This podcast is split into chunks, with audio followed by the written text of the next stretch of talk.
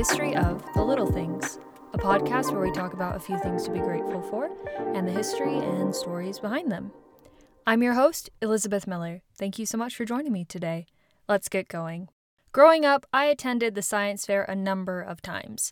I was usually curious about things I'd seen in books or movies, so that's kind of where the uh, questions for the science fair would come from. One science fair project was figuring out how many balloons it would take to lift a person up into the air. Think Curious George or the house in Up. Another question that we looked at was from a scene from Pirates of the Caribbean. If you've seen it, uh, there's a scene where Jack and Will take a small boat and walk it underwater. The boat has an air pocket, allowing them to breathe as they walk the boat out to sea in order to board a different boat anchored outside of the harbor. To be quite frank, the mathematics that we did for all of these projects were well beyond my own understanding, and my dad did a lot of the complicated math. Not something I could follow, and that probably wasn't an ideal practice either. I'm so sorry. But we did our own experiment for the Pirates of the Caribbean experiment in the local pool with a bucket. For that one, my dad was tasked with trying to drag a partially air filled bucket to the bottom of the pool.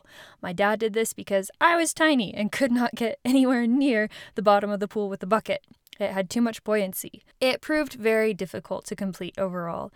And it turns out that the buoyancy of the air inside the boat for Will and Jack would have been too much and would have simply pulled them back up out of the water. It's always sad to break the movie magic. And as far as lifting a person with helium balloons, let alone a house, let's just say that it would take several thousand, well beyond what we see carrying away the curious monkey in Curious George. One year, I turned toward the so called softer sciences to see how negative words and negative reinforcement affect cucumbers, Twinkies, and something else that I can't remember what it was. I had read about a similar experiment with snowflakes and wanted to try my hand at it. My results didn't entirely match the book I'd read, but it's also possible that I did not control for all the variables. Twinkies, as they say, are going to last through the apocalypse after all. Difficult to control for that variable.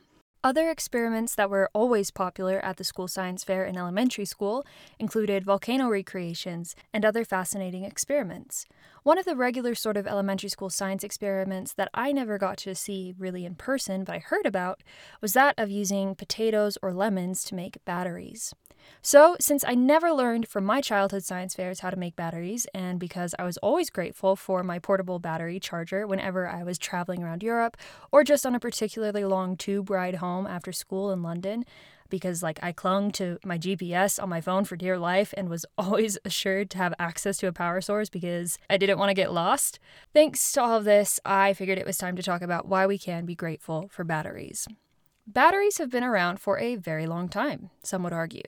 A director of the Baghdad Museum in 1938 found what we call the Baghdad Battery. He found it in the basement of the museum, and it's thought to be dated back to somewhere around 250 BCE and is from Mesopotamia, although some archaeologists have said that it is dated to a later time period. The Baghdad Battery is a nondescript looking jar. At the time, it was unearthed near Baghdad and simply put away in the basement of the museum. But then two years later, German archaeologist Wilhelm Koenig noticed something interesting about the jar. The jar was made up of three elements the ceramic pot, a copper tube, and an iron rod. Archaeologists are uncertain of the purpose of the jar. Some have proposed that it could have been used as a galvanic cell, which we'll come back to in a moment when we talk about Luigi Galvani and his galvanic cell, which was essentially a battery.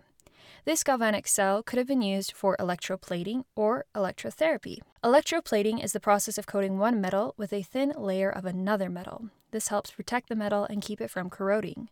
This would be the only example we have from this time period.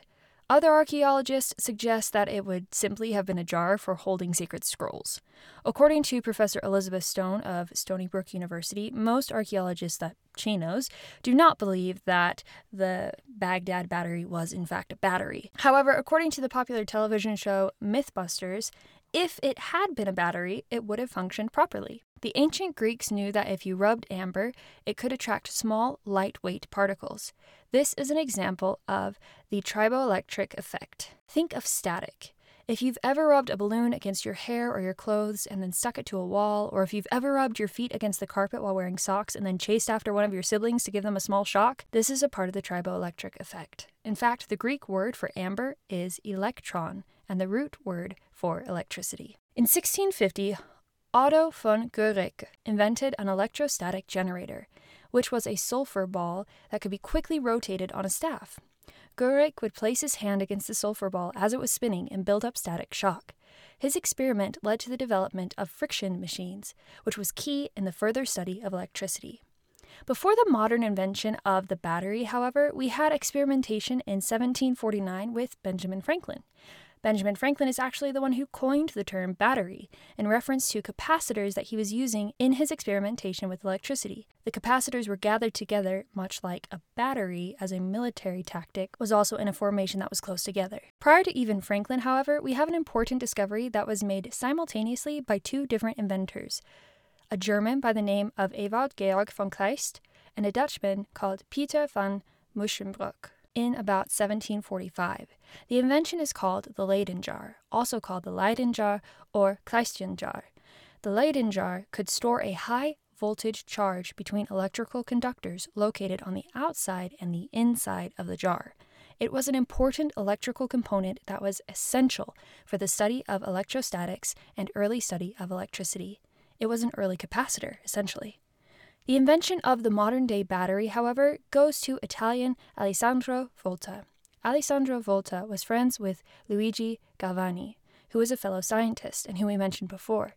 In 1780, Galvani and his wife Lucia discovered that by touching an electric spark to the muscles of a dead frog's legs, the legs would twitch. Galvani was a pioneer in bioelectromagnetics.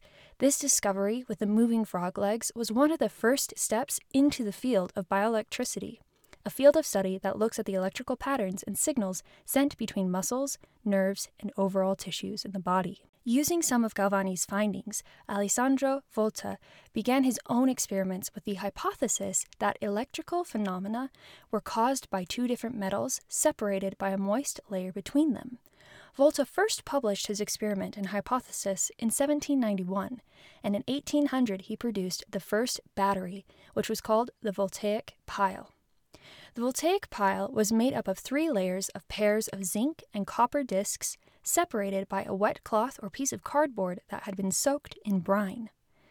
As batteries continued to improve, we had a number of different versions, like the trough battery, which sought to solve the issue of electrolyte leaking by laying the pile on its side in a box as opposed to it leaking while it was standing straight up. This solution was created by a Scotsman by the name of William Cruickshank. Volta also sought his own solution in what was later called the crown of cups. While this helped with efficiency, it did not solve the main problem with Volta's batteries, and that was battery life. Volta's initial batteries only lasted one hour.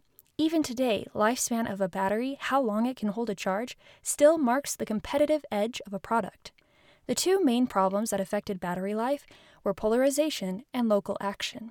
Polarization had to do with the hydrogen bubbles forming on the surface of the copper, and was taken care of by John Friedrich Daniell in 1836 with his invention of the Daniell cell. The Daniell cell was used for the first definition of a volt, which is a unit used to measure electromotive force.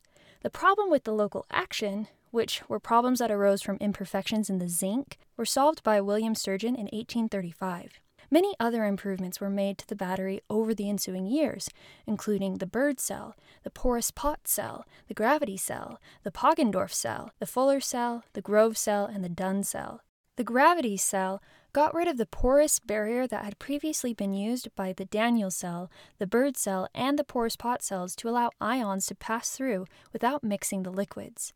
The gravity cell, which was invented by a Frenchman named Callaud in the 1860s, allowed for a stronger charge and was used by the British and American telegraph systems until the 1950s. Some of the drawbacks of the gravity cell were that the battery had to be in constant use in order for the solution to be separated, and additionally, the cell could not be moved. With the Poggendorff cell, we were back to porous containers. The Poggendorff cell was invented by a German scientist named Johann Christian Poggendorff in 1842. It was popular because it could produce 1.9 volts at the time and did not produce any fumes. But it was also very fragile. The Grove cell gave off high voltage but had the problem of poisonous fumes, which is an important problem. It was a favorite of the American telegraph system for a short time but fell out of favor. All of these batteries were a one time use sort of thing, one and done. We didn't have rechargeable batteries until 1859 and the invention of the lead acid battery through Gaston Planté. The battery could be recharged by passing a reverse current through the battery. Planté's batteries were used to power lights in train carriages when they were stopped at a station. Lead acid batteries are still used today in some cars. The batteries are quite heavy, so when they are in use, weight can't be a factor. So don't go looking for a lead acid battery in your phone. These rechargeable batteries are classified as second cell, whereas one time use batteries are called primary cells. Dry cell batteries, created by Carl Gassner in 1886, were a variation on Les Leclanché cells and were used to power telephones. However, in 1887, and some have even argued that at the same time, Wilhelm Hellesen also developed his own dry cell. Additionally, in Japan in 1887, a dry cell was invented by Sakizo Yai and was later patented in 1892. His cell was exhibited at the World's Columbian Exhibition. In 1954, the first full metal jacket dry battery was released in Japan. It was called National Hyper. Later in 1899, a Swedish inventor by the name of Valdemar Jungner invented the first alkaline battery. In the 1890s, Thomas Edison also worked on developing an alkaline battery. Edison's vision was directed toward batteries for electric cars, thinking that this would be the future of the industry. His first attempt worked, but it leaked. It wasn't until seven years after his initial patent in 1901 that he had developed a more reliable battery, but by that time, cars had turned to gasoline. Edison's batteries found uses in other places, like for electric rail vehicles, backups for train signals, and lamps for mines. Later, a Canadian engineer by the name of Lewis Urry was asked by his company to make improved batteries. He built upon the alkaline battery and released his battery in 1959. In 1954, we got the first solar battery from Gerald Pearson, Calvin Fuller, and Daryl Chapin. Eventually, we got to lithium batteries, which are used in all sorts of electronics, from wireless technology to electric cars. Experimentation with lithium batteries actually initially began in 1912, but a commercially available version did not arrive until 1970. In the 1980s, three different scientists made separate discoveries that were instrumental to further development of the lithium battery. An American scientist by the name of John B. Goodenough love that last name, a Moroccan research scientist named Rachid Yazami, and later in 1981, two Japanese chemists, Tokio Yamabe and Shizukuni Yata. From these developments, a Japanese research team managed by Akira Yoshino developed the first lithium ion battery prototype in 1985. Later, in 1991, Sony commercialized the battery. Later, a lithium polymer battery was released in 1997 by Sony and Asahi Kasei. In 2019, John B. Goodenough, M. Stanley Whittingham, and Akira Yoshino were awarded the Nobel Prize in Chemistry for their work on the lithium battery. Batteries have changed the way we live our lives. It's estimated that batteries bring in approximately 108.4 billion US dollars globally. Americans alone spend an estimated 3 billion on batteries each year. The lithium battery market alone is estimated to be worth $129 billion by 2027. Miniature batteries weren't invented until the 1950s. They were put on the market by a company called Eveready, which I love that. Be prepared, ever ready. I don't know if be prepared is their motto, but I feel like that would be really appropriate. But the company Eveready, which brings us full circle to gratitude for having access to ready power sources to keep us from getting lost, allow us to keep moving in our vehicles, connect with loved ones on our phone, or simply ask Google our most earnest questions, like, What is the name of that thing on the end of a shoelace? The answer is aglet. I'm so grateful for batteries. They've powered our cities, allowed us to enjoy the outdoors and have a peaceful, well lit bathroom experience via flashlight.